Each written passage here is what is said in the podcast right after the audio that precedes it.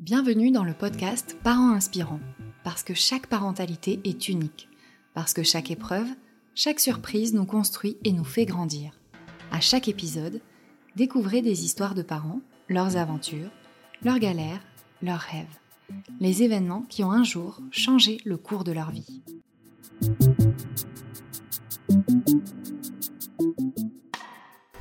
Le lait maternel est l'aliment idéal pour les nourrissons. Les bienfaits sont nombreux pour bébé et pour la mère. L'OMS et l'UNICEF recommandent un allaitement maternel exclusif pendant les six premiers mois de vie de l'enfant. Cependant, une étude menée par le gouvernement révèle qu'en France, la part des nourrissons allaités à la naissance est de 66%. Elle n'est plus que de 40% à 11 semaines, 30% à 4 mois et 18% à 6 mois. Vanessa, infirmière puéricultrice et accompagnante en périnatalité, maman de deux enfants, a fait le choix d'allaiter jusqu'au sevrage naturel. Ses préjugés, l'évolution de son regard sur l'allaitement, la révélation et le co-allaitement, elle nous raconte tout.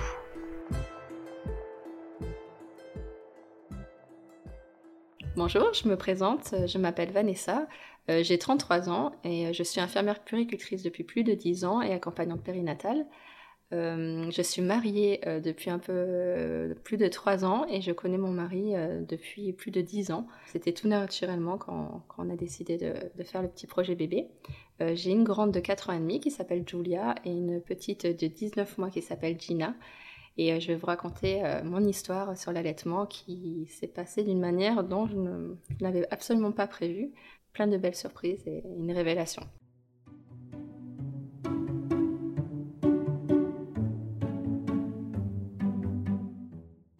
Étant infirmière puricultrice, c'était vraiment une évidence pour moi d'allaiter. Euh, on va dire que ça fait partie de la norme. Euh, on nous bassine pendant des mois sur euh, les bienfaits de l'allaitement et c'était presque un devoir d'allaiter. en gros, comme si j'avais pas le choix de, ne pas allaiter en fait. Il fallait que j'allaite parce que c'est, on sait les bienfaits et quand on sait tout ça, on peut pas se dire bon, bah, je vais pas allaiter. Bon, après, j'avais vraiment, je trouvais ça merveilleux d'allaiter. J'adorais accompagner les mamans qui allaitaient. C'était vraiment devenu après mon dada. Mais j'avais une pression en me disant, eh, si jamais j'aime pas, euh, à la fin de grossesse, euh, j'avais une, hypersensibilité au niveau des seins. Et je me suis dit, oh là là, mais si j'aime pas allaiter, euh, j'appréhendais en fait la première tétée après la naissance. Et un peu un stress de, décevoir en se disant, elle est puricultrice et elle, elle va pas allaiter. Donc j'avais cette petite peur. Et en fait, au final, quand ma fille est née, quand on me l'a posée sur le ventre, quand on me l'a mise au sein, j'ai fait, waouh, c'est waouh c'est une sensation trop bizarre. Euh, cette aspiration, c'est vraiment étrange, mais à la fois c'était waouh, c'était merveilleux. Euh, avec mon mari, on avait parlé hein, de ce projet d'allaitement. Il savait que je voulais vraiment allaiter. Euh, il était ok avec ça, même si en soi, j'avais pas besoin de son approbation. Mais c'est vrai que quand on est en couple, il faut que le coparent il soit, il soit ok. S'il est totalement contre l'allaitement, je pense que c'est compliqué d'allaiter longtemps. Et euh, enceinte, je devais reprendre le travail aux six mois de ma fille. Et je m'étais dit, bon, je vais l'allaiter jusqu'à quatre mois exclusivement. Comme je dois reprendre euh, le travail à ces six mois, on va inclure les biberons vers quatre mois. Comme ça, ça me laisse deux mois pour faire du mixte. Et comme ça, à six mois, quand je reprends le travail, elle, est en biberon et euh, l'allaitement sera fini. Parce que comme moi je travaillais aux urgences pédiatriques, en 12 heures, où clairement on n'a même pas le temps d'aller faire pipi, on mange euh, sur le pouce, on a vraiment le temps de rien, vraiment même de boire. Enfin, il y a des journées qui sont très compliquées. Je me suis dit, impossible, je n'aurai pas le temps de tirer mon lait, même je n'aurai pas l'envie. Je rentre de 12 heures de garde, je suis épuisée. L'allaitement en plus, euh, hors de question de me rajouter cette charge, euh, impossible. Sauf que quand je suis rentrée à la maison, deux jours après la, le retour de la maternité, j'avais ma petite puce sur moi et j'ai dit à mon mari, mais non, en fait, je peux pas la laisser euh, quand elle aura six mois, je, veux, je veux rester avec elle toute ma vie. En fait, j'imagine même pas rester une seule journée sans elle, 12 heures de travail, non, c'est juste euh, pas possible. Et l'allaitement, euh, j'avais vraiment pris goût, même si j'ai eu des petites difficultés, comme souvent on traverse à la maternité, des petites douleurs, etc. Mais je me suis dit non, en fait, la maternité, c'est un, un chamboulement et et j'adore être maman et je veux pas rester 12 heures sans la voir, ça me paraissait insurmontable. Donc euh, on a repoussé ma reprise du travail à ces un an et je m'étais dit bon du coup vu que je reprends le travail à ces un an je peux allaiter un peu plus longtemps que prévu. Euh, j'ai moins ce, besoin de la sevrer avant ma reprise du travail. Elle sera déjà diversifiée donc on, arrêtera tranquillement l'allaitement. Une fois qu'elle mangera vers six mois euh, progressivement puis après je me suis dit non un an est trop petite pour reprendre le travail on va repousser jusqu'à ses 18 mois du coup je dis bon alors bon j'ai encore moins le besoin de la sevrer, on, verra, on laisse passer, mais il faut qu'en tout cas je la sèvre avant de reprendre le travail à ses 18 mois. Et puis je m'étais dit, bah non, attends, la pauvre, je vais reprendre le travail, puis en plus, et je vais la sevrer juste avant. Ah non, ça fait double choc émotionnel. Non, finalement, je vais reprendre le travail et après je la sèvre. En fait, au fur, finalement, je mettais toujours une date limite, je me mettais comme une date de péremption en disant, bah tel, tel âge, il faut que j'arrête, tel âge, il faut que j'arrête, tel âge, il faut que j'arrête. Et euh, alors que fallait faire les choses naturellement.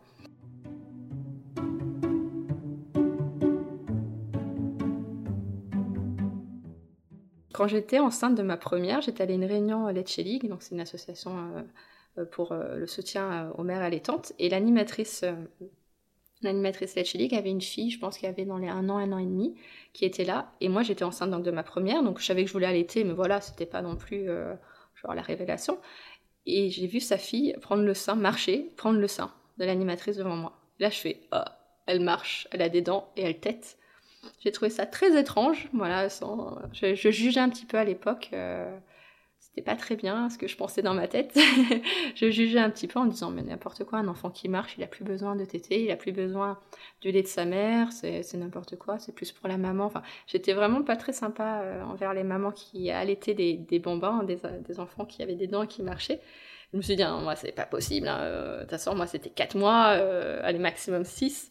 Et au fur et à mesure, avec l'allaitement, ben, j'avais pas envie que ça s'arrête, en fait. Je voulais que. Ben, on était bien comme ça, j'étais bien, ma fille était bien, c'était nos petits moments câlins. En plus, c'est vachement pratique. on n'a pas besoin de prendre de, de boîtes de lait, de, bouteilles d'eau, de poudre, c'est économique. On, on, était bien là-dedans. Et en fait, ce qui m'a fait euh, prendre conscience que je me mettais trop de limites et trop de. De d'objectif d'arrêt. Euh, c'est mon mari un jour, il m'a dit non mais moi ça m'inquiète pas que tu, ça me dérange pas que tu allaites longtemps, du moment que quand elle rentre à l'école, elle t'aide plus. Là je me suis dit non mais qu'elle rentre à l'école, euh, quand elle rentre à l'école, elle aura 3 ans et demi, c'est inimaginable pour moi d'allaiter un enfant 3 ans et demi, non mais n'importe quoi, enfin t'as fumé, c'est pas possible d'allaiter si longtemps. Euh.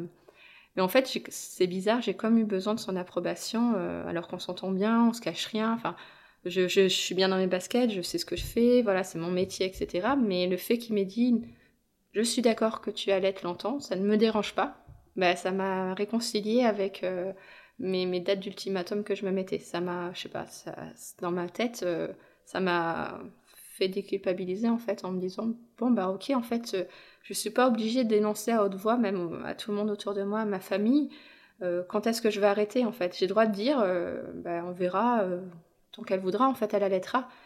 Parce que c'est vrai que dans ma famille, tu comptes allaiter jusqu'à ses 18 ans, euh, oh là là, encore elle tête, oh là là, enfin, on a tout le temps des critiques. Et j'ai l'impression que j'étais obligée de me justifier en disant, oui, oui, mais euh, je vais arrêter à telle date, au moins me lâcher, en fait, euh, la grappe, quoi. Et le fait que mon mari a dit, non, mais ça me dérange pas que tu allaites longtemps, je me suis dit, bon, bah ok, en fait, alors j'arrête de réfléchir à une date, on verra bien quand ça s'arrête, et je me mets pas de pression, et tant qu'on est bien toutes les deux, c'est le principal. Donc euh, ça m'a permis de prendre confiance en moi. Tout le monde pense que comme on est dans le métier, qu'on accompagne les mamans, les tantes, etc., que c'est notre formation, bah du coup on sait tout sur tout. Et sauf que quand on est maman, bah, on est juste maman, on n'est plus du tout professionnel et on, a quand même des doutes.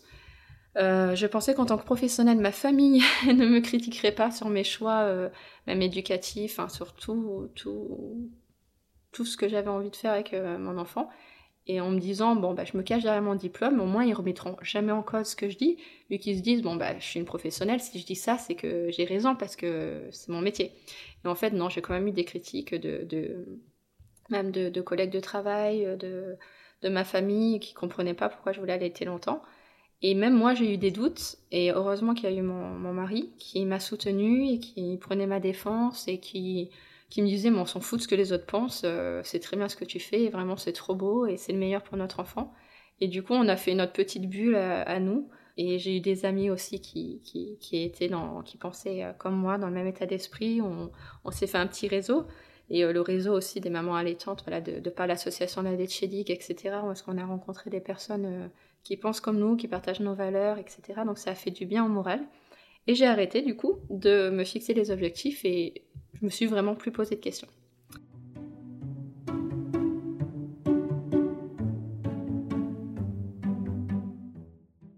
Quand, quand mon aîné a eu deux ans, euh, je suis tombée à nouveau enceinte et du coup j'allaitais toujours.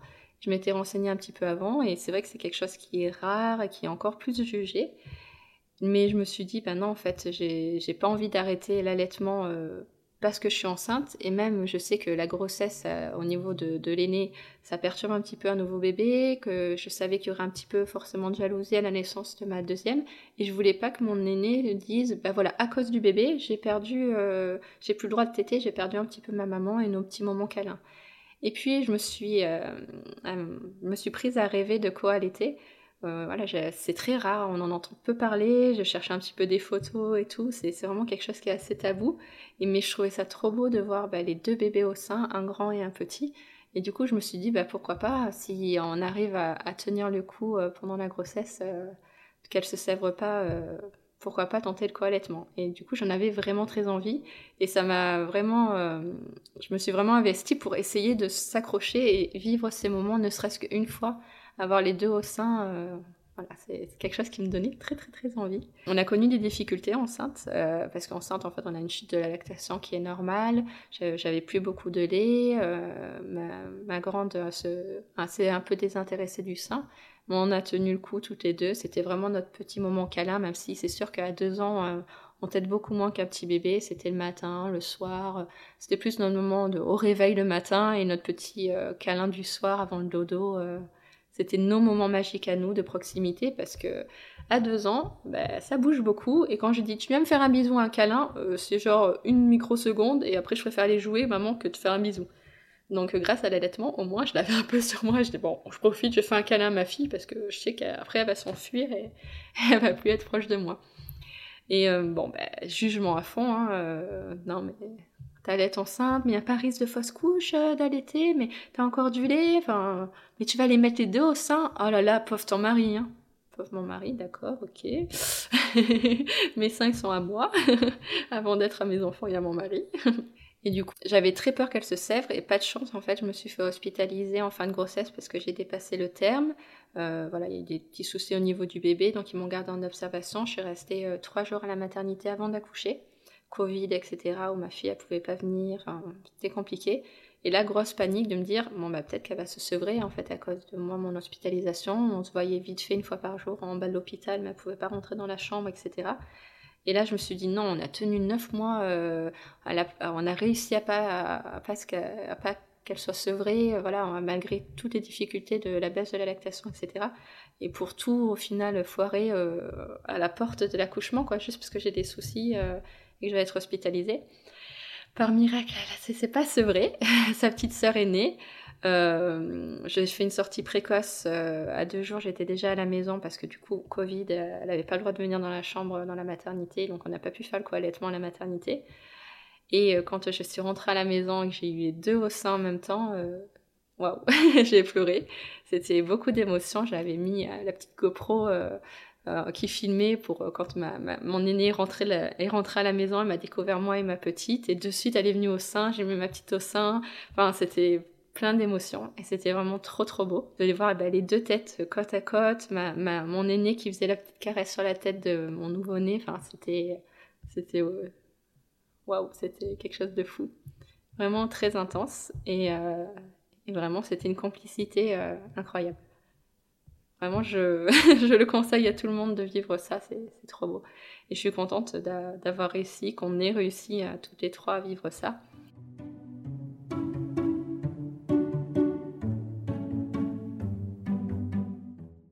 Il y a eu des jugements encore, hein, effectivement, ou oh là là, d'abord le petit, hein, la grande, il faut pas qu'elle prenne tout le lait, ou enfin, toujours, en fait, tout le monde met toujours son mot. Euh, a toujours quelque chose à dire, à critiquer, alors qu'on ne demande pas l'avis des autres. Bon, ma, mon aîné a adoré le, nouveau lait de bébé, parce qu'en fait le lait s'adapte au petit bébé, et sauf que le lait des petits bébés, bah, il est super gras, riche, sucré, et du coup mon aîné qui tétait deux fois par jour s'est mise à téter, voire plus que sa petite sœur.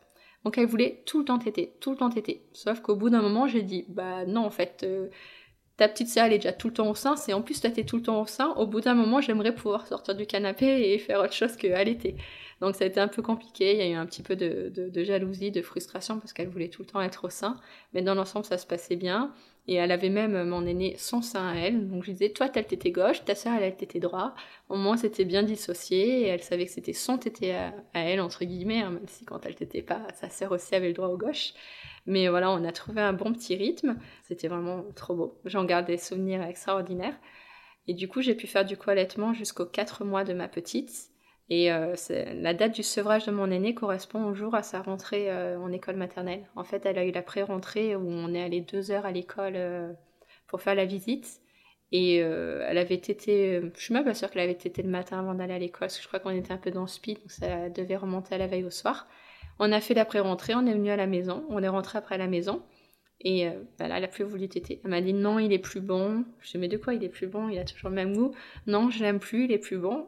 Là, je me suis dit, bon, c'est peut-être aujourd'hui, euh, l'émotion de la rentrée scolaire, etc.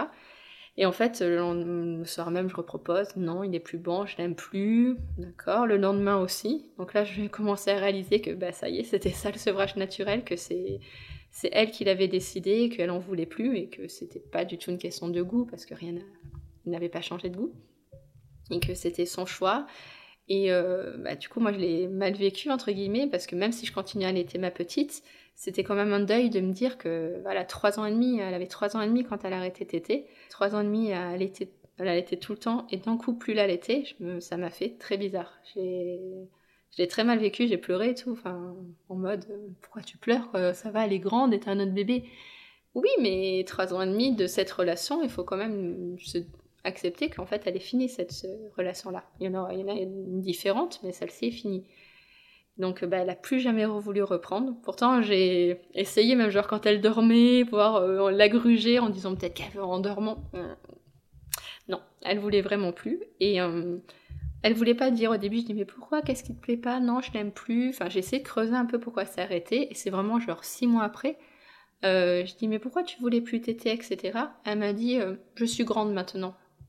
Je fais ah d'accord, ça y est, t'es rentrée à l'école en fait. Tu considères que t'es grande et t'es trop grande pour téter et c'est pour les bébés et place à ta sœur en fait.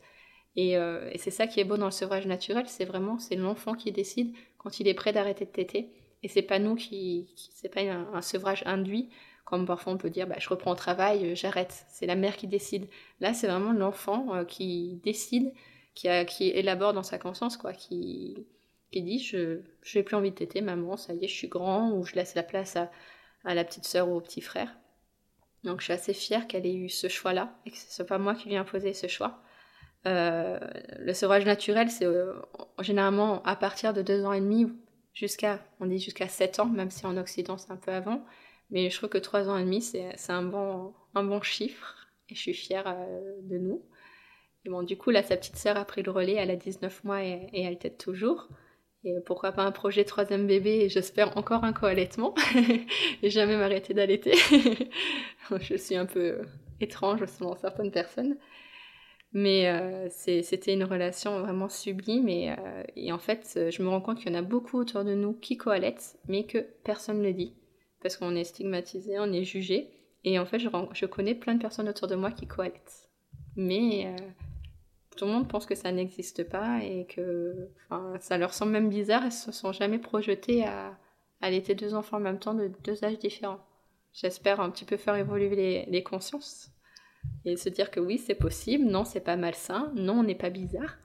Euh, voilà, on est très bah, stigmatisé. Euh, les allaitements longs, généralement, il y a des pédiatres qui osent dire bon, bah, c'est pour le tiers-monde, hein, qui n'ont pas d'argent pour acheter des biberons. Ben non, en fait, même si j'ai de l'argent pour acheter des biberons, je veux quand même allaiter. Enfin, c'est pas une question de moyens financiers, c'est juste une envie euh, déjà de, de, donner le meilleur à son enfant, parce que le lait maternel humain est fait pour des humains et le lait de vache est fait pour des veaux, initialement on est la seule espèce à, boire le lait d'une autre espèce. Même si, voilà, je juge absolument pas les mamans qui ne veulent pas allaiter, chacun son choix. Et vaut mieux donner un biberon euh, avec le cœur que se forcer à allaiter juste pour euh, la pression sociale. Chacun fait ce qu'il veut, mais euh, respecter aussi celles qui veulent allaiter longtemps et, qui veulent faire du co-allaitement ou allaiter enceinte et pas forcément nous regarder de travers en mode oh là là, elle est folle.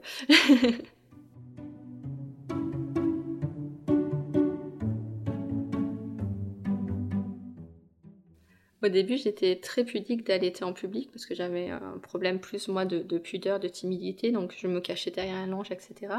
Et plus ma fille a grandi, plus je me suis dit, bon, en fait, c'est naturel, euh, je donne juste à manger à mon bébé. Sachant que quand on allait, on voit même pas le sein, on le voit une fraction de seconde le temps que bébé y mette sa bouche, mais en fait, on voit pas le sein. Euh, il est dans la bouche de bébé, donc on n'est pas en mode exhibe. Et je pense que sur certaines publicités ou dans certaines émissions à la télé, on voit plus de parties du corps euh, d'une femme que moi en train d'allaiter ma fille. Donc très rapidement, j'ai même plus mis de l'ange, je me suis plus cachée et, et euh, j'ai allaité en public. Après, j'avoue que quand ma fille a commencé à grandir, à partir, je dirais, de 18 mois, quelque chose comme ça, en public, ça me mettait un peu mal à l'aise. Pas par rapport à moi, par rapport à, une gêne de moi, ce que je ressentais ou que j'assumais pas, mais plus parce que j'avais pas envie de me prendre la tête avec les autres et que je savais que j'allais avoir des réflexions et que plutôt que perdre mon énergie à, me justifier, je me suis dit, bon, sauf si vraiment elle se faisait mal, elle tombait, elle pleurait, elle s'était fait un bobo, elle avait droit à son tété consolateur même à deux ans. Mais euh, sinon, après, il y avait des règles en disant, bah, quand on est au parc, euh, je te donnerai le tété quand on rentre du parc. Plus, voilà, dans les lieux publics. Après, genre chez ma famille, mes amis, euh, salle d'attente de docteur, un endroit plus intime, euh, plus petit, euh, aucun souci d'allaiter. Mais dans, au parc, c'est vrai que c'était plus après le parc, avant le parc après le parc, pas en plein milieu de tout le monde. J'ai pas envie de, susciter une polémique, même si vous n'avez pas à me chercher. Franchement, j'aurais su quoi répondre et même mon mari me dit que quelqu'un s'amuse à te dire quelque chose, il sera bien reçu, quoi. Parce que c'est naturel, enfin, un, enfant boit des biberons euh, ou boit ton verre de lait. C'est mon corps, c'est mon enfant, euh, ça nous appartient à nous, quoi.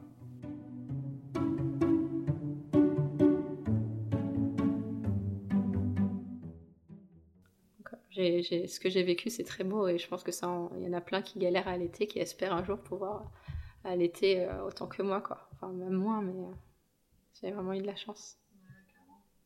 C'est vrai, c'est beau ce que j'ai vécu. C'est c'était trop court, 4 mois. J'aurais voulu que. Genre là, encore, quoi, elle peut-être pas, maintenant elle a 4 ans et demi, mais. Quoi que, si elle avait allaité, ça m'aurait pas choqué. C'est à la rigueur ce que je peux rajouter qui m'avait, choqué, euh, enfin qui m'avait choqué, non. Quand, quand j'allaitais ma grande avant d'accoucher, euh, je me rendais pas compte à quel point elle était grande. Euh, comment c'était le quotidien d'allaiter, je l'ai pas vu grandir. Un peu comme mon enfant, nous au quotidien on le voit pas grandir. Et quand un membre de notre famille vient, il l'a pas vu depuis un mois, il se dit oh là là, qu'est-ce qu'il a changé, il a grandi. Et nous on se dit ah oui, peut-être, enfin, nous on le voit pas, c'est le quotidien. Et quand j'ai eu mon petit bébé à la maternité qui s'est mis au sein, je me suis dit oh là là, mais qu'est-ce qu'elle est petite C'était même tout doux la succion, c'était tout, tout dans le ralenti, tout dans la douceur, la succion. Et quand j'ai eu ma grande au sein, quand elle est venue, je me suis dit, oh mon dieu, qu'est-ce qu'elle est énorme, le, corps il est super grand. Ça m'a choqué de la différence de gabarit euh, d'enfant au sein, euh, le miniature et le presque un mètre de long, quoi. Et même la succion, c'était en mode glou, glou, glou, enfin une aspiration très forte, en mode glouton. Alors que mon petit bébé qui venait de naître, c'était tout, c'était tout doux, tout mou, enfin, c'était rien à voir, c'était euh, le jour et la nuit. Et là, je me suis rendu compte à quel point ma grande était grande comparée à ma petite euh, qui, qui, venait de naître. Donc c'était, ça m'a vraiment fait bizarre. et même d'avoir les deux, de voir la différence de la taille de la tête disant, elle a une tête énorme, mon aîné, enfin, elle prend toute la place, alors que comme mon nouveau-né a une tête toute petite, enfin, c'était rigolo euh, le contraste en fait. Par contre, l'avantage qui était trop bien d'avoir de faire du co-allaitement, c'est que les premiers jours quand on allait un bébé, on a la montée de lait où on ressemble un peu à Lolo Ferrari, les seins super gros, où presque on n'arrive plus à bouger les bras, les, les seins qui sont durs comme de la pierre et tout, le temps que la lactation se mette en place. Et j'étais bien contente le matin que ma grande me rejoigne. Et je lui disais, oh, s'il te plaît, tête les deux seins, j'en peux plus, j'ai les seins, ils vont exploser. Et du coup, avec sa, méga grosse succion, et elle me vidait les seins et elle me soulageait. Et je me suis dit, mais merci qu'elle est la grande, parce que du coup, j'ai beaucoup moins mal et j'ai beaucoup moins d'engorgement euh, qu'un premier allaitement parce qu'elle me vidait le surplus quoi. Donc meilleur tire-lait du monde, ma grande en plus elle se régalait. Donc ça c'était pratique.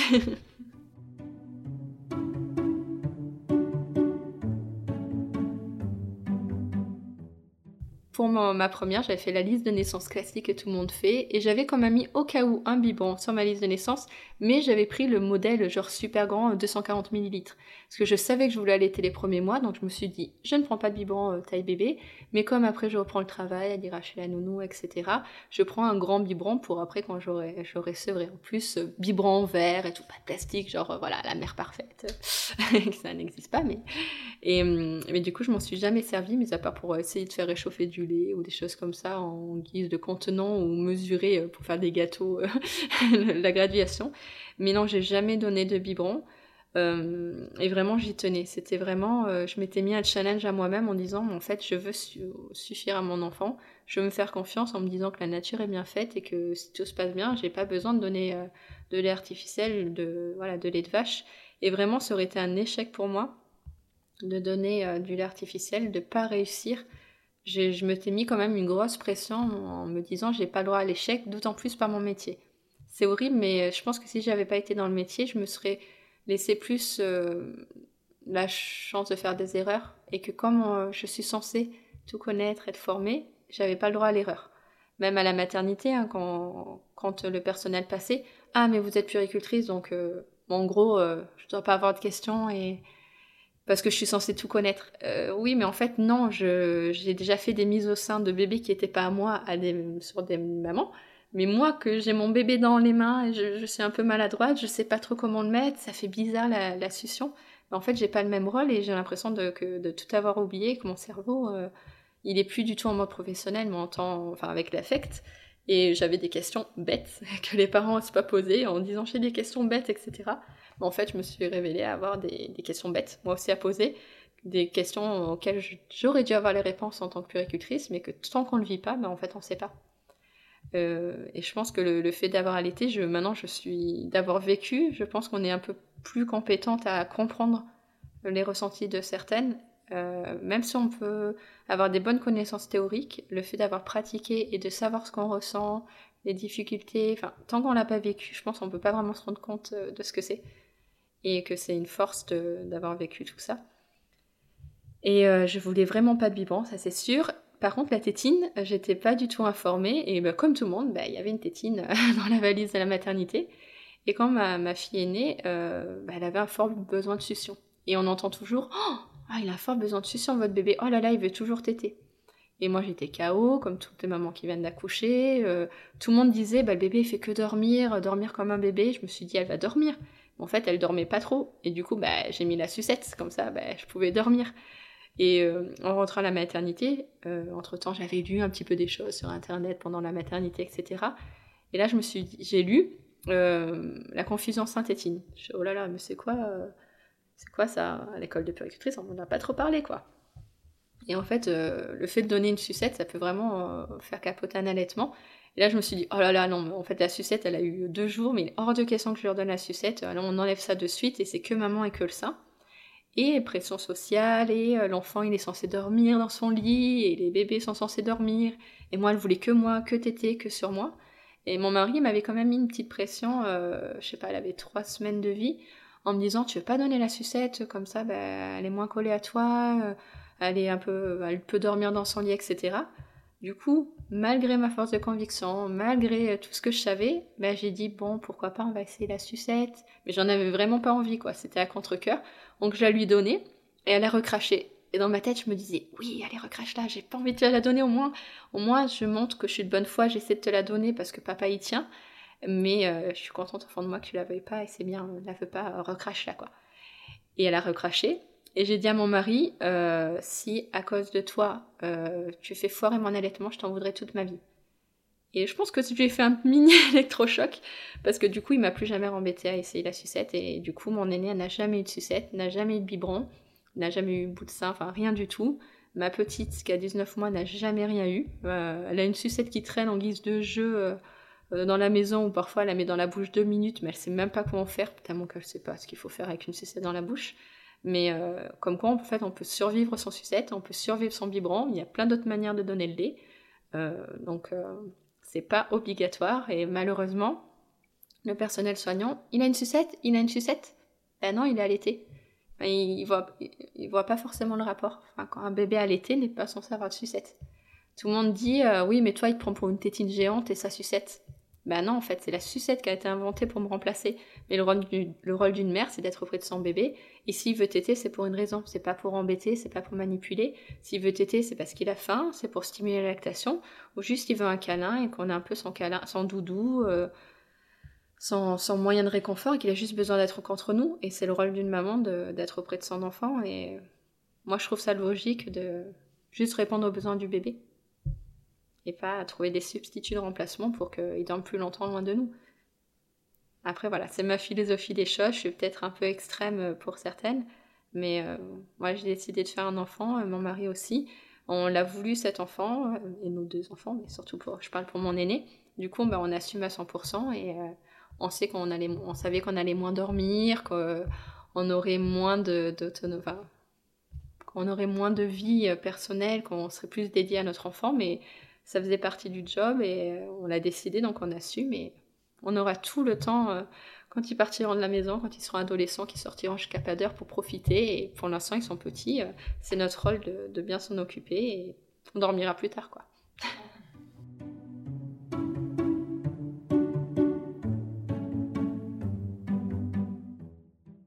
Enceinte, j'avais plein de préjugés. Je ne savais pas ce qu'était la maternité, même si j'avais beau accompagner des mamans et des bébés.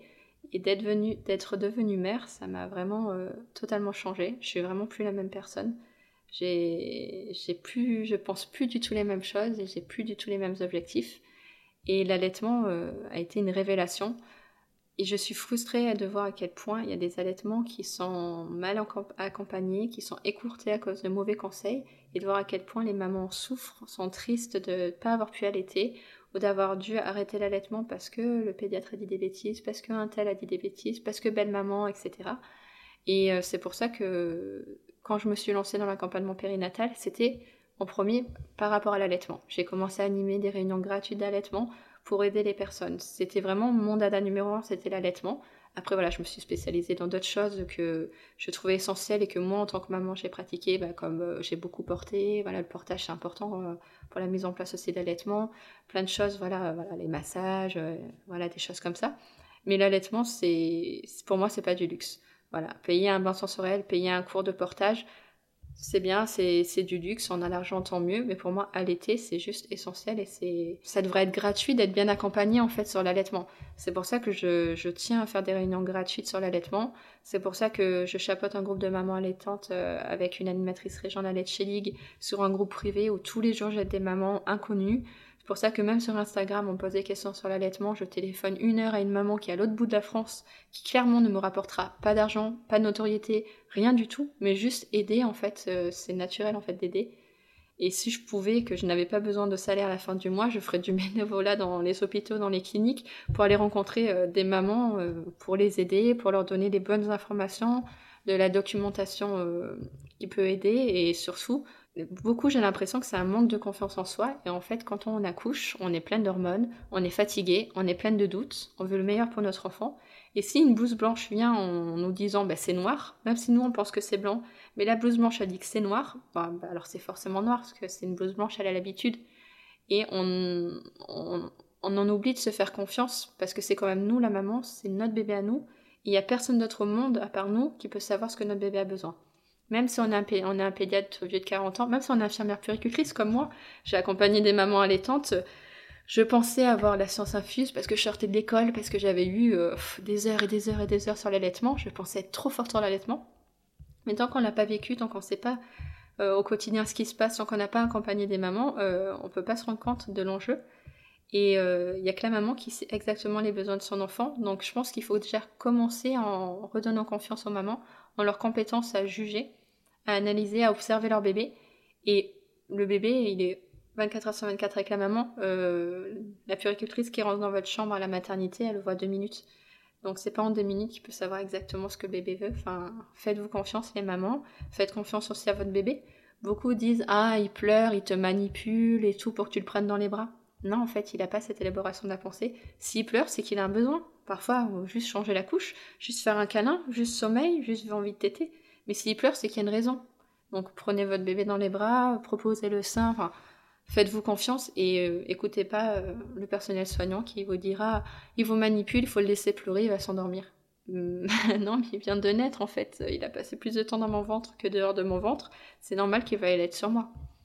Donc euh, vraiment, si j'ai quelque chose à dire, c'est faire, faites-vous confiance à vous, les mamans, à votre bébé. C'est ce qui est bon. C'est un réflexe de téter, c'est un instinct de survie. C'est quand le bébé est né, il a qu'un seul besoin, c'est de manger pour grandir, pour grossir, pour survivre. Donc, euh, s'il a envie d'être au sein tout le temps, c'est qu'il sait ce qui est bon pour lui, c'est qu'il a besoin de téter. Point barre. Et euh, de donner une sucette pour le faire patienter, il n'y a aucun intérêt, ni pour la maman, ni pour l'enfant. Donc, euh, restez dans votre petite bulle. Et je pense que le coparent, que ce soit papa, un papa, une deuxième maman ou un deuxième papa, enfin, dans les cas d'adoption ou autre, c'est vraiment le, pilier. Vraiment d'être un couple avec le bébé parce que euh, on a toujours un million de questions, on a toujours des doutes.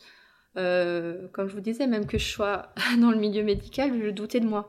Alors je me dis, mais les mamans qui n'ont pas toutes les connaissances que j'ai, mais waouh, les pauvres, ça doit être encore plus dur. Euh, plus, elles doivent être encore plus perdues.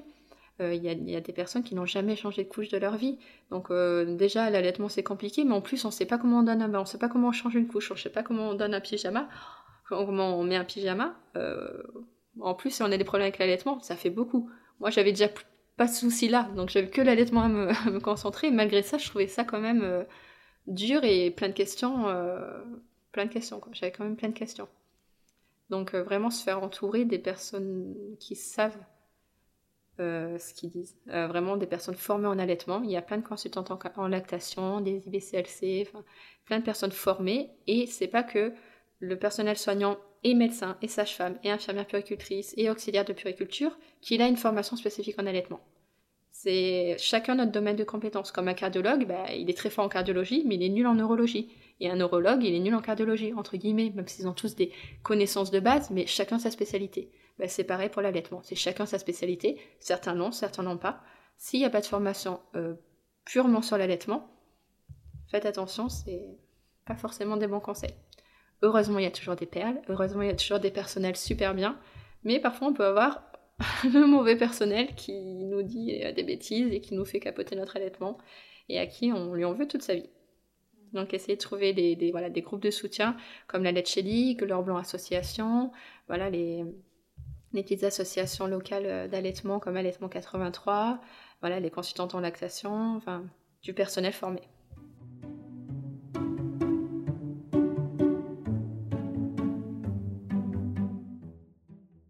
En tout cas, n'hésitez pas à me contacter si vous avez des questions sur l'allaitement ou autre. Euh, je suis très active sur les réseaux sociaux et c'est avec plaisir que je conseille, euh, même à l'autre bout de la France, euh, volontiers. vous pouvez me retrouver sur mon compte Instagram ou sur Facebook au nom de Vanessa Maternage. voilà, je serai très contente d'échanger avec vous et, partager aussi vos, retours sur l'allaitement. Et s'il y en a d'autres qui ont co-allaité ou allaité enceinte, voilà, je serais contente de savoir qu'on est nombreuses en France à à vivre cette aventure. Mais l'été, c'est. Ça prend les, enfin, ça prend les tripes d'allaiter. C'est, c'est des papillons dans le ventre, c'est une émotion. Enfin, c'est, c'est autant du plaisir pour l'enfant que pour la maman. Il y a aussi un, beaucoup disent oui, tu allaites pour toi te faire plaisir, ce qui est totalement faux. beaucoup disent ouais, c'est de l'égoïsme et tout. Le bébé il veut pas, tu le forces. Alors non, non, ne force pas un bébé, hein. vous, voyez bien, même euh, un bébé qui veut pas son biberon ou son petit pot, il nous le fait très bien comprendre en l'envoyant valser, donc on ne force jamais, on ne force jamais à allaiter à, un enfant. Mais c'est vrai que c'est, même pour nous, c'est, de la détente, ça on libère des endorphines, c'est ce moment câlin de, où on se pose, où on est un peu dans le speed de la vie, on rentre du travail, on a passé une journée un peu difficile, on a notre petit bébé qui vient, tété, on se cale au canapé, le petit tété câlin, ah, ça fait du bien, on a notre petit bébé, on, on relâche et c'est notre moment à nous et on, crée en fait une mini bulle et une mini bulle de bien-être et d'amour et j'ai cette image que quand euh, mon enfant tête, il n'y a pas que du lait en fait qui va dans sa bouche, il y a vraiment un fluide d'amour qui part de moi et qui, nourrit mon bébé. C'est cette image de, de fluide d'amour. C'est pas que du lait.